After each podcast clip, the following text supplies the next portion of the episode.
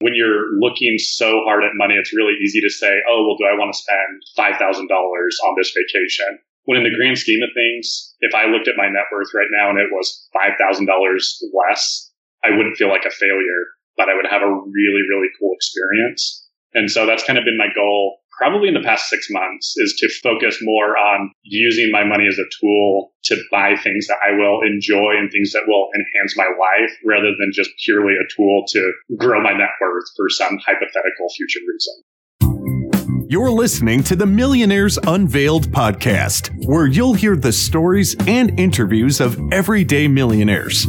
We'll unveil their decisions, their strategies, and their current portfolio allocation. Now to your hosts, Clark Sheffield and Jace Mattinson.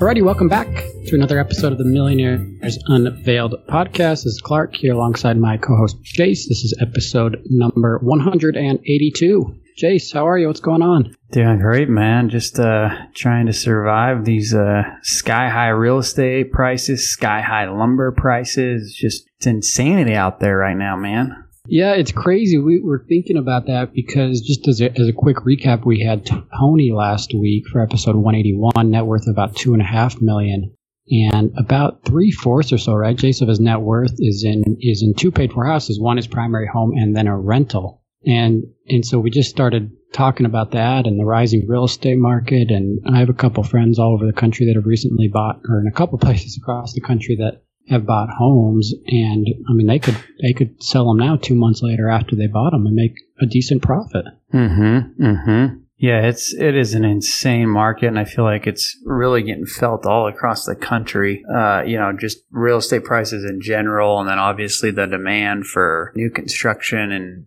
and lumber. I mean, it's just it's crazy, right? I'm in the space my, myself, and so I'm kind of in a not a front row seat, but kind of a front row seat because we are essentially the end distributor, obviously not the builder, but an end distributor. And just since the pandemic started, I mean, we're just, the prices have never been at this level. And, you know, a lot of it really, there's a lot of factors that have kind of driven some of this you know, on real estate, but specifically on the lumber and, and, new construction, a lot of it kind of started back in really at the end of 19 when there was a, a small strike in Canada, the rail strike that caused a little spike in prices as the mills were starting to shut down a little bit just for, you know, normal seasonality. And then we obviously went into the pandemic at the beginning of middle of March and that's when some of these would typically come back online to, to apply and, and basically for seasonality again, you know, for the spring and summer building and into the fall seasons. And of course, with the pandemic going on, a lot of them didn't come online. And then obviously we felt this massive increase in demand, especially for treated lumber. People were redoing their decks or doing additions or whatever projects around the house. And then that spurred into just this insane demand for new homes. And still, none of these lumber mills were coming back online. So you had demand was out, outsizing supply, and it's just continued. And the, the suppliers and these mills have not come back online. COVID's played a little factor into that, probably. I don't see any relief in the near future. I mean, it's crazy. I saw it just the other day. You know, typically, you know, there's there's futures traded, obviously, in the lumber market, and uh, when these commodities go up by more on the futures market by more than like 30, 30 I think it's like 30 or 32 dollars a day they halt trading. So think back to what we had the with the uh, GameStop stuff where they halted trade. I mean that kind of happened with futures lumber market which is just unheard of, you know, and we're we're you know four figures per thousand board feet, which is kind of how how lumber is priced. I mean, we are just seeing astronomical prices, and it doesn't seem like it's going to stop anytime soon. And, and that's just driving up real estate like crazy. And there's this influx of cash. So is, it, is the lumber going up everything from just like a two by four to a slab of wood? Pretty much, yeah. I mean, OSB is definitely like, you know, the sheathing and whatnot that, that goes on homes is definitely where, you know, essentially we, we, we look at pricing the most. But yeah, I mean, two by fours, it doesn't matter. Any type of lumber, it's in short supply and it's it's sky high prices. Wow, and it's the highest it's ever been. Oh yeah, it's insane. I mean, it's you know it's over a thousand per thousand board feet, which you know typically you know for the last like three four years, you know it's been t- tapering around four hundred probably. So you know 300 to 400 So we're sitting, you know, triple that right now, basically, quadruple that almost. wow. So, you know, you, you figure like, oh, sorry, double the, double or triple the lumber package that goes into your house. And then, you know, it's not just those materials, it's, it's a lot of other materials as well. And labor, labor shortages. And then everyone's getting stimulus checks and it's just an insane amount of cash in the economy right now. And like people have an unlimited spend with, with, with driving up prices of houses. Hmm. Crazy. Yeah, yeah. There was a there's been a couple articles in the Wall Street Journal, and I saw one on CNBC this week that the mo- one of the most searched for things, or or not the most searched for, but one of the like searches that had the most increase in the last few months is when is the real estate market going to crash, or when are home prices going to go back down? Yeah, I mean, Something we still like have that was up several hundred percent. Yeah, we still have you know record low interest rates for the most part too. I mean, they've gone up a little bit since last year, but I mean, not enough that is going to really swing you know some some purchasing power, right? And Yeah. if Biden goes with this first time home buyer credit, I mean, it just it'll just push those prices even higher in a lot of ways. Right. Right. Yeah, interesting to see what happens, especially also with that money, all that money, stimulus money pumped into the economy. I think that makes a difference too, obviously. Yep. So anyway, it, it's interesting. Last week we talked about we had Tony, interesting interview there. He worked for Dave Ramsey for 15 years. Uh, was actually his, his what, his chief operating officer? Yeah, I think some something in his organization and high up in leadership for sure. Yeah, so he worked for Dave Ramsey for 15 years, so that's interesting with him. Uh, on this week's episode, we have Taylor. He's actually a repeat from episode 27, when at that point he had a net worth of dollars, and now he's a newly minted millionaire. So a few years ago he was at 500, now at a million. And so we go into the story with him, just talking about things he's learned on his journey from 500 to a million here in the last few years. So fun, interest, interesting interview with Taylor, and he's coming on to do what Jace's million dollar hauler. so that's with Taylor today. All right, let's talk real estate. So if you're interested in investing in any multifamily or commercial opportunity, send us an email at millionairesunveiled at gmail.com. Also, if you have a deal to share, if we end up uh, buying it or seeing it through, we'll, we'll pay you a finder's fee for bringing that deal to us. Always looking for good multifamily and commercial real estate deals as well. So thanks for listening. Thanks for tuning in. If you enjoy the show, leave us a solid review on any of the platforms you listen to. And without any delay, please help me welcome Taylor to the show. Taylor, welcome to the show. Hey, thanks so much for having me. So, give us a little rundown. We had that was back in what 2018, and at the time you had a net worth of 500,000. So, what's transpired since then? Yeah, so in uh, I guess it's been just over two years. I had the goal at that point in time at 29 to hit uh, that million mark by 35, but thanks to some good market returns, we've been able to hit that significantly earlier than expected. So several months back, we hit the, I guess, it, yeah, about a month or two back, we crossed that million dollar threshold. So super exciting.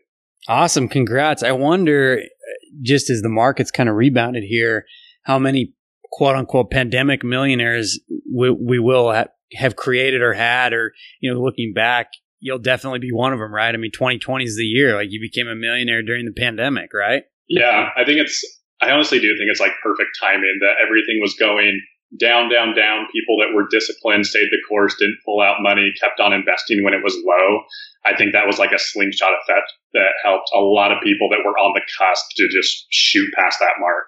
Totally. Did you start adding more money, more cash that you had on the sidelines into the market as it was declining back in, say, February, March of of, of the year of this year, 2020?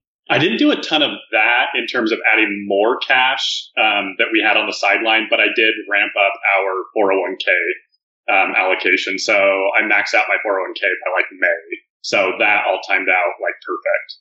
Interesting. So let's go through maybe the allocation today, and and we can kind of compare it to what it looked like, uh, you know, back in I guess two years ago. How is the million allocated today? Yeah, so it's a little over 10% in cash actually, although some of that cash is in HSAs. So not necessarily true cash, but I guess it is. And then about 70%, just under 70% in investments in mostly in the stock market. We can talk a little bit about this more later, but I do have one real estate hard money loan outstanding And then of that investment balance, so that's like 735,000 is in the stock market or in investments. And about 63% of that is in a brokerage account. About 15% is in a Roth IRA. 16% is in traditional IRAs slash 401ks. And then 1% in an HSA um, actually invested. And then the remaining like 3% is in a hard money loan. And then we are shooting to pay off our house early. So we've got just over 200,000 in home equity, which we're just looking to continue to pay that off faster, primarily for like cash flow purposes. And then finally, the remaining amount, just under 20,000 we have in our cars. I do count the cars just because we could sell those. But I guess we're, we're past the million mark even without the cars. So I'll take that. Yeah, totally. So, in terms of your allocation, has much changed from your mindset of, of what you're doing and how you're allocating everything from from 2018 to now? I don't think so. And it was interesting because I actually went back and listened to that. And I think the main lesson that I have in listening to from that article is that I was pretty cash heavy then. I think I had like 70,000 in cash back then. I actually have more in cash now.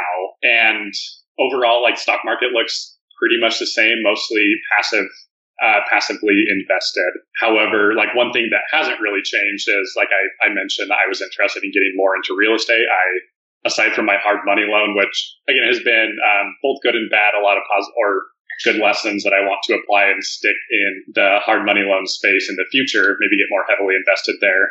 I haven't really ventured too much out of investments. It's just been the vehicle that I identify with most It's just easiest for me just to continue to plot money in there when I look at my when I look at my checking account and when or savings account, I guess, and when that balance climbs up to a certain threshold, it's easy for me just to go dump 25, 30,000 into the stock market as well as Roth IRAs and that types of thing, those types of things. But I'll reiterate what I said back in 2018 that we do want to get involved more directly in real estate, not necessarily with the hard money loan it's just crazy with uh, with the pandemic going on. The housing market in Arizona is just completely nuts. I mean, with the combination of interest rates and I'm not sure what all the things are. I guess people being cooped up and now they realize this house is not actually their dream house and they want to go find a new house. But the market is just going crazy. I feel like there's got to be another shoe to drop. So I honestly would not be surprised if I dip below the million dollar threshold at some point. Although at this point we're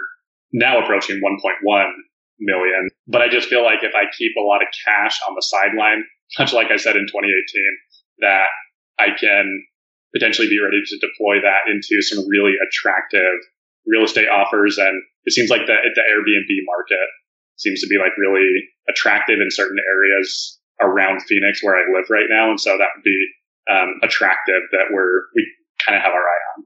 Jason and I were talking before. We're like, you know, Dave Ramsey does his debt-free scream. This is like your your I'm a millionaire scream, right? Coming back to the show and saying you're a millionaire. Yeah, I'll, I'll, yeah, I'll be back, and hope. I mean, hopefully that doesn't happen. But again, I do I do think it's very likely that it does happen. Like you just look at all of the factors, like record unemployment essentially, and the market just continues to go up and up and up. Which obviously the market is future looking, not current looking but still it is kind of bizarre to to look all that in the face. So I guess it's important just stay the course, but I do have cash on the sideline just ready in case we do see some opportunities. So I'll be back soon enough if it does go down. Yeah. So Taylor, I got to ask eh, now that you've reached this this pinnacle and it, I mean at some point, right, the compounded interest of your investments is just going to take over more so than than what you'll contribute and and probably you've already built the base to to do so. Is there any inclination of maybe taking the foot on the gas, off the gas a little bit in terms of putting money into retirement accounts and maybe putting more into a brokerage or something? I would say not currently, just because of what we have already. Like in our actual investments, if I include the hard money loan and the brokerage account, like it's already like 65% brokerage plus 100,000 in cash. So we already have a lot of money that, of course, it'd be a tax hit today, but we already have a lot that would be liquid today. So I think we're still in favor of maxing out the 401ks as long as we can. We're actually not capable of contributing to the Roth anymore, and our money our money is a little muddled up across like traditional IRAs, which makes it really challenging to do the backdoor Roth. But yeah, I think we'll continue to do the 401k just because we're able to save enough in other areas that I'm not too worried about being too uh, concentrated in that money that's, that would be hard to get to. Let, me ask you about the hard money because you mentioned that a couple of times. Tell us a little bit about that, how that came to be. Yeah, so my my dad actually has a decent amount of experience with hard money loans. And so I kind of got the idea from him where it seemed attractive. You're getting, essentially, you're giving someone money for a moderately short term amount of money. I mean, maybe anywhere between six to 24 months to either build a house, flip a property. And so it was really attractive to me that I could get more money potentially than what you would shoot for in the stock market, maybe like an 8 to 10% return. And so I ended up chatting with one of my friends who's been in real estate for about 15 years now. And honestly, and this is where it is, it almost turned into a horror story because a lot of it was, hopefully he doesn't ever listen to this. He is kind of a borderline like con man in that he makes you feel really comfortable what you're doing. And this is the lesson I learned from this. Really, there was just a lot more trust involved that he was making me feel a lot more comfortable in this process. However, after I looked back at this and essentially basically the basics of the deal, he bought a property at auction.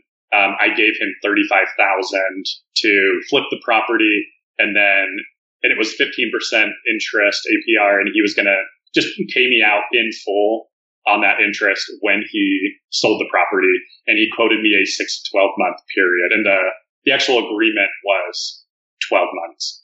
However, th- again, this is where it gets a little hairy because I basically found out about 18 months after, so we're six months outside of the period that he should have completed all of this, that basically he just didn't do any of his due diligence on actually completing the completing the contract he kind of convinced me that, oh, you don't really need to go through title. Like, as long as you trust me, then we're fine. There were just all these like sketchy things that happened. I didn't get an executed contract from him. He didn't end up putting me in first position on the property, um, like he was supposed to. And it got very scary there for a second because we went just under two years and he never made me a payment, even though this was supposed to be a six to 12 month period. However, about two months ago, he started making me weekly $2,000 payments. So out of that, what grew to 45,000, including the 15% interest, is now down to about 23,000 outstanding. So he has made really good progress on that. So I, luckily, this is like the best possible situation in which I made, I mean, basically every blunder you could think of and not, again, fingers crossed that things kind of continue, but that I will not get burned on this deal despite everything could have gone really far south. So I think some learnings that I, I've had from this is I do want to do more hard money loans, but 100% I will always go through title. I do think it's important for me to get um, first position like I did on this last loan. And then finally talk with some references because now after the fact that I've talked with some of his references, I'm basically hearing only negative things. Like he basically does this type of thing with everyone, not sticking to deadlines, that type of thing. And I think the fact that he was my my friend, I, I gave him a little bit more leeway in not doing some of this light work I would have done with another person. So I think it's just arming me with a lot more information so I can be a much more savvy investor moving forward. So I feel like that's really the best situation. Learn a lesson, but not get burned in the process. Right, right. So you've gotten 33% of it back ish, right? A third? Yeah, something like that. Maybe just over. Okay.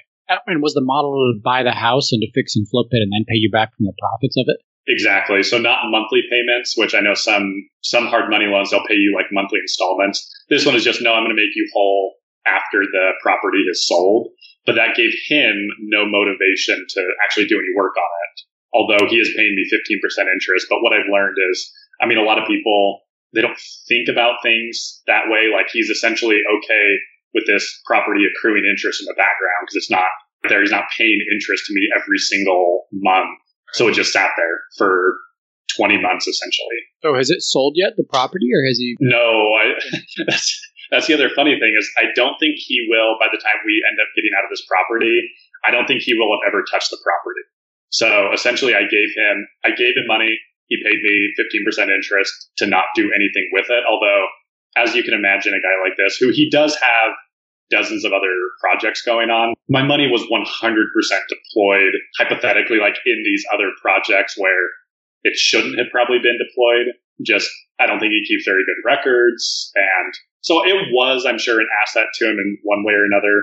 But no, I don't think he's going to end up flipping this property when all is said and done. Yeah, hard money lending. I mean, we, we have some millionaires that come on, and I think just a few, right, Jace, that have done it. But it could be a pretty lucrative thing if you find somebody that's reliable and, and needs it for just that short period. And and 18 months, uh, pretty long, I think, right? Like usually six months to a year, maybe. Yeah, and that's what it was supposed to be until yeah, he just kept on yeah, yeah. until he kept on missing deadlines. So um, it's interesting because now that I'm starting to have a little bit more money, my dad has some new home builders that essentially need this, where it's just it's just easier to qualify or to go talk to a hard money lender, where you're not having to go through all these hoops to get financing. Where my dad has now had two builders that have done everything they said they were going to do, and they're paying anywhere between 12 and 15 percent interest. And like you said, it's it's a lot more like the six to 12 month term. And so I'm looking to either go in jointly with him because if you're building a new home, that's when it starts to get into bigger dollars where the builder is going to need anywhere between 150 to 250 thousand dollars Right. in order to complete that project. So I do think that that's a more compelling opportunity in the future. Just yeah, really good kind of locked in term. And if your first position, if the home builder doesn't finish the project, and as long as you're giving that money in tranches, you definitely don't want to start out giving them two hundred thousand dollars. So if you give that to them in tranches, you are kind of watching the property get built up because the, the, the builders are local to where my dad lives, so he can kind of keep an eye on things. I feel like it's a much more safe route and worst case scenario, which someone like me who's not super handy, I don't want to inherit a property, but at least it's a new build that's going to be worth something. Right, right. You got something. Yeah, we'll do some hard uh, money loans too i- i- when we're looking to get a building in contract. We'll take a hard money loan just to get a building in contract, raise the money, and then pay it back. Exactly. It's an opportunity too. I don't know if you're interested or somebody else. Anyway, it's it's it's pretty interesting. Let me let me just the elephant here, right? Five hundred thousand in two years. You're at a million now. You were at five hundred thousand just over, I guess, two years and five months ish, right? How did this happen so quick? How, how much were you saving annually? What was your rate of return? How were you able to do this so quickly? Yeah, that's a good question. So I will say, and this is um, also a throwback from the last from the last podcast, but I definitely got lucky with marrying who I married because my wife is extremely hardworking, um, does really well um, on the income side, and also spends hardly any money. So um, we've averaged in the past couple years like two hundred fifty thousand in before tax income, and so that goes a long way. And when we're saving 60 to 70% of our after tax income, obviously adding just over 100,000 per year, that can go go quite a while or go quite a ways. And then the past two years, market returns have been great. I mean, aside from the recession we are just coming out of the past quarter, um, market returns have been great. I would I would say, I mean, I'm not getting anything more than market returns because I'm just invested broadly in the market, but I do have a lot of, I mean, a lot of exposure to large cap stocks, which large cap stocks have done super, super well the past two years. So I'll need to look at what my actual return is, but I mean, it's nothing exciting because I haven't done anything that probably everyone else who's listening to this podcast haven't done already. Um, I guess that's the beauty of you get 400,000 invested in the market and over the course of two and a half years, you add 250, 300,000 to it and it just continues to build 10% year over year. That catches up pretty quickly and it turns into a pretty formidable number before you know it. Yeah, it's a it's a good answer because that's what my next question was going to be: is what was your base, right? Because, or your base, like your your base layer of investments in the market, right? Because 250 pre-tax, I mean, let's call it 175, 200, whatever, right after tax, and then you have 50, 60, 70, I don't know, 40, whatever you guys spend, right? So you're investing 125, 150 maybe a year. You know, that's 300. So you still had to have a good base, and it sounds like you did. So amazing, good for you guys. Yeah, yeah, definitely. I think, and it's interesting because I've always viewed our biggest growth engine for our net worth, and always has been our income, which we came from, again, just a, a small throwback. We came from in 2013 when my wife and I both got married. We were making like a cumulative 45,000 a year, but those were entry level jobs and we were able to quickly assert ourselves, grow in our careers. And my wife now does uh, software sales and she's done really well doing software sales and she's averaged over a hundred percent or sorry, over definitely over a hundred thousand the past probably four or five years in income.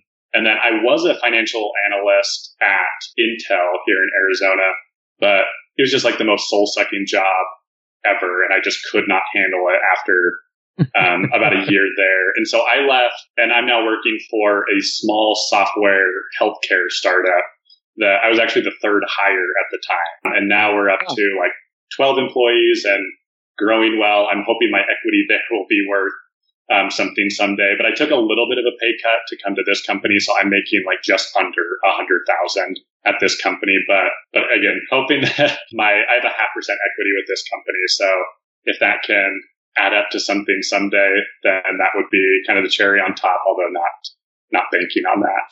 Yeah. So let's talk about that, Taylor. How come you decided to make that move? Was it, hey, I'm going to take a chance earlier in my career? I don't know what your guys' kid situation is, but to take a chance and you can always go back and work for a bigger company? Or was it that, I mean, you mentioned you didn't like the job at Intel, but how come you decided now was the right time to take that, that opportunity? Yeah, I do think that there was an element of it just made sense at that point in time. Like we, we had a really big safety net and it's, it's kind of funny to think back in hindsight because it was like the most bizarre interview process ever when I um, told my wife that I wanted to leave kind of the security, quote unquote, security of Intel to go join a two person at the time company. Like my wife was not a fan of that. Like she is probably the most conservative person, frugal person. So telling her, oh yeah, I'm going to go join this company, which um, again, she was just not a fan of. So actually my last interview to join this company, I actually brought her, it was a Skype interview. I've only worked remote for this company. The founders are in San Francisco, but I actually brought her to the interview so she could meet the founders. So very bizarre. I'm sure they're like, I've never seen someone bring their wife to like I, already had the job offer. It wasn't like I was. Yeah, they're like, do we really want this guy? But they were already like very sold on me, and I just needed to sell my wife on the opportunity. So I kind of brought her into the final thing where they were just because I had probably a list of like 15, 20 questions for them on like a Word doc because I needed to know this thing was stable before I joined. Because um, you can imagine how many questions you might have never meeting people in person. And it's only two people at the company. But I found it, there's actually a really cool platform called Angel AngelList, uh, angel.co. Super, super cool. Anyone who is interested in going to a smaller company, I would 100% recommend that company because there's just so much transparency. It's focused on startup companies of just like all different, um, from all different areas. And it lists how much equity you'll get. It lists salary range. It lists, it's just like very concise in what type of candidate they're looking for. And then the application process is also very simple as well. It's essentially like you upload maybe the equivalent of like a LinkedIn profile with your resume, and then you can basically type in a short cover letter. And so it's just super easy to apply. Um, it gives the employer what they need to see. It gives you what you need to see and what you actually want to see about the job. So again, cannot more highly recommend AngelList for any of you who maybe want to take a shot on a smaller company. No, it's really interesting. I've heard of it. I just haven't heard of. I just haven't known somebody that that's found something through it. But it's, it's I, you know, I've looked at it for fun. It's interesting to look at it. There's a lot of the positions. Yeah, and then um, to answer, which I realized I didn't answer your initial question, I found that um, I think it's interesting when you start going down this like financial independence route, which I'm very interested in. I just found very quickly at Intel that I almost felt like I didn't belong there and I didn't fit in from like a methodology and a what my goals were standpoint. Cause I think that people at Intel, they kind of viewed this as, oh, I'm going to be working here till I'm 65. Like this is just what I do. Right. And I just kind of do live the American dream. I spend all my money, save a little bit. I'm at a nice, secure company. And the most, basically, I would go around and I would ask people, what is your favorite thing about working for Intel? And time and time again, it basically came down to two answers. We get paid really well for what we do, and it's flexible. And I just like told myself that is a horrible reason to stay at a job that I one get paid well for what I do and two it's flexible. That's horrible. Like not there were maybe two people that I asked that the first thing that came to mind was I actually really like this. I like the technology or I like the problems we're solving. Hardly anyone was saying that. And it was just a very pragmatic approach. And when you start to save money and have a little buffer, you start to have that, I guess, metaphorical FU money. And that kind of gave me the courage to take a shot on this startup where I felt like I was going to be a lot more passionate about not wasting my time and my energy on these non-value add tasks that I just continually found myself wasting days and weeks at a time working at Intel, doing these tasks where I was, I would ask myself, why does this even need to be done? And it needs to be done because someone five levels above you asked for it, even though they actually don't really care about it. It's just they're not the one doing the work, so they're going to ask someone else to do the work. Right, exactly. It reminds me of the uh, episode 100 where we interviewed David, and he said, "Like, work for equity, and if you're not working for equity, work for a work for work for enough money that you can go buy equity. So sometimes maybe the money can be so high that you're like, oh, I don't know. It's hard. If you have a really good base salary, sometimes it's hard to leave. And I think if there are definitely people at Intel that make great money, and I could have 100% been one of those had I been, I just was not a very good employee either because I just was not passionate at all about the work. And so there are definitely people that make really good money there. But I just think if you wake up every day and you don't like what you do, the the income you're bringing in needs to be more and more and more just to compensate for that. Yep. And I don't think enough people make enough in their jobs to not go take a risk on something, especially because when I found, when I started looking on AngelList, I found there's actually some really cool companies that you would probably, a lot more people would identify with and have much more fulfillment working in the job and I actually probably wouldn't make that much less. In some cases, you could even make more. And it's just like a vision that you could get much more behind. I think just people are maybe not aware of the opportunities out there or are too stuck in what they're doing to kind of be perceptive to those opportunities. Let me jump back here to your allocation. How much do you have in non retirement accounts and, and excluding your hard money loan? How much invested in non retirement accounts, just traditional investment? Uh, 470,000. So, what's your plan? Is that just going to grow forever, and you're going to take a big tax bill, or what's your plan to, to get that out? I think for the time being, yeah, just kind of let it grow until, and this this actually going back to another point that you brought up very um, kind of in passing, but we're kind of interested in. We don't have kids right now, um, kind of crossing over and looking into having kids here shortly.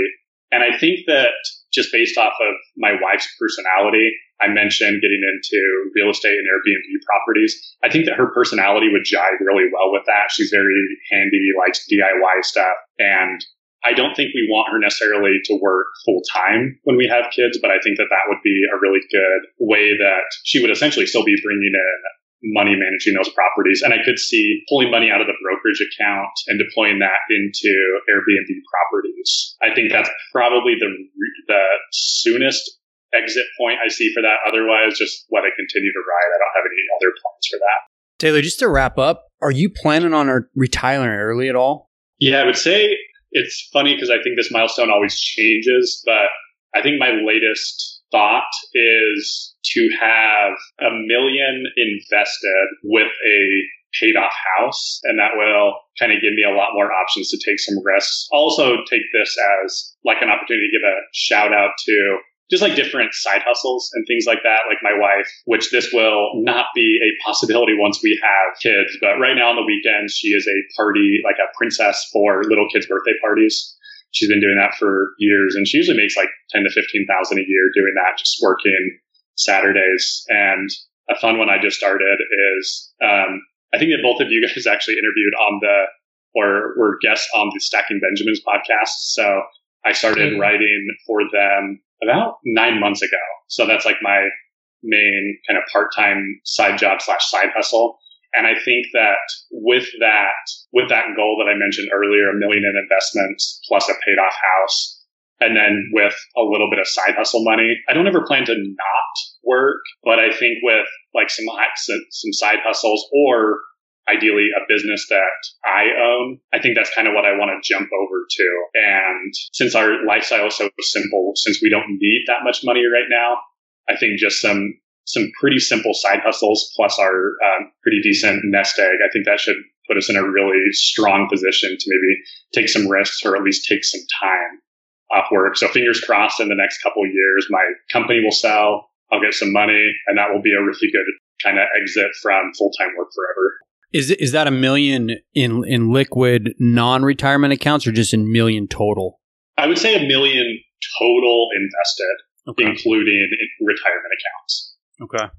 Now you, you bring up a, a paid for house. How is that critical to you feeling like you're comfortable enough to, to walk away from maybe a full time job or, or, or moving on from, you know, work and retiring, quote unquote? I mean, I think at the end of the day, I view a, until you pay off your house, it doesn't actually make any difference to pay it off early. But once it is paid off, I kind of view that as it's almost like a bond payment that if you look at, which I know a lot of people say the 4% rule is outdated. Even worse, I guess, if you look at like a 3% rule, in order to have my house payment covered, it would take a lot more than the value of my house to, to cover that. So I just look at it like I'm buying cash flow back. So that's our biggest expense, even though we just refinanced down to 2.75% on a 15 year it's still like 1500 a month is our payment. So if I can buy back that 1500 a month, then that just gives us a lot more options. And we basically need a lot less monthly cash flow from side hustles or pulling any money out of our portfolio to float that. And I'm just very confident that we can come up with that amount of money just in side hustles without um, without even pulling from our portfolio at all. So just let that continue to grow, kind of live off of side hustles, maybe pull out a little bit of money here and there if we need to, and then I can always go back to work full time if I have to. Yeah. Now, did you have a 30 year mortgage before? Yeah, and I felt like that was a mistake. Like I took the advice everyone else does. You never know what's going to happen. Get a 30 year mortgage and then pay the difference to pay it off in 15 or however fast you want to. But my wife and I, like, our savings rate is so high that it just like didn't really make sense. The difference for us, like 300 a month, it's, it's almost like imperceptible, um, which I realize that's a very like privileged thing to say. And so that's where like the, sometimes it, it's just not smart to take blanket advice from people because that makes sense for, I would say most people, but it didn't make sense for us. Like I wish that we would have done 15 initially, but at the same time, we made out of refinanced. Um, had we done 15 initially, so I'm very happy that now it's again a 15 year 2.75 percent. As you, as you're paying this off, how do you decide where put money in that in that taxable investments your brokerage account versus paying you know the mortgage down? How do you kind of allocate where you put the money into the buckets now? Yeah, it's not a very, I feel like scientific. It's not like I'm doing a lot of calculations on where exactly I should put it. It's kind of whatever I, whatever I feel like doing at the time. I think I've kind of settled on like 4000 a month towards our house payment. Um, so I guess like, yeah, 3500 extra that we don't have to pay, but we're, we're saving anywhere between seven and 10,000 a month. So that's not too much like a stretch on our savings. And so we can continue to still dump the bulk of that into a brokerage account or into our um, 401ks. But I just want to devote like a, a growing share of that to our house now that now that I feel like I hit this million dollar threshold. Um, I just want to start accelerating our home payoff as much as possible. Yeah. Now, as as you approach this million dollar liquid mark, and just looking out in the future, are there certain experiences or things that you want to do that maybe you, you aren't doing now or that maybe will allow you with with the time freedom to do down the road? I think one thing I've always wanted to do is almost have like a like a one way ticket to specifically to Europe. I've always wanted to do a one way ticket to Europe with no itinerary when I arrive or no flight back. And I think something like this is perfect to facilitate that. Although as soon as you start having kids, that is no longer as as feasible, but a little bit slower travel. I think has, has just been a big goal of mine. Not going somewhere for three days at a time, but going somewhere for weeks or month or even multiple months at a time. And if you're not tied to a job, which going back to me writing for a podcast, it doesn't matter where I am. I can write from that podcast wherever. And the hours are also nearly 100% flexible. That something like that would be really appealing to just kind of take wherever I feel like living at the time. So I'm crossing my fingers I'll be able to do that tour of Europe and just see all the things that I've wanted to see. I've been to Europe a couple times, but I haven't seen all the things that I want to see.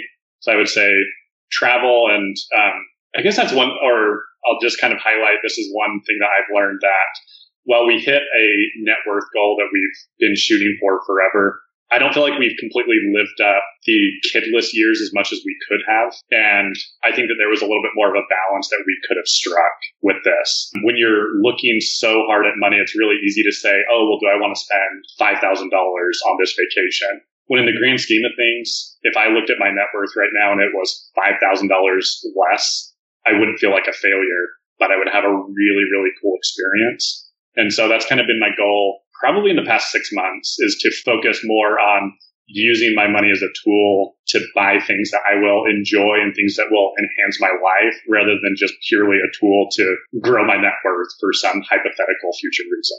Yeah.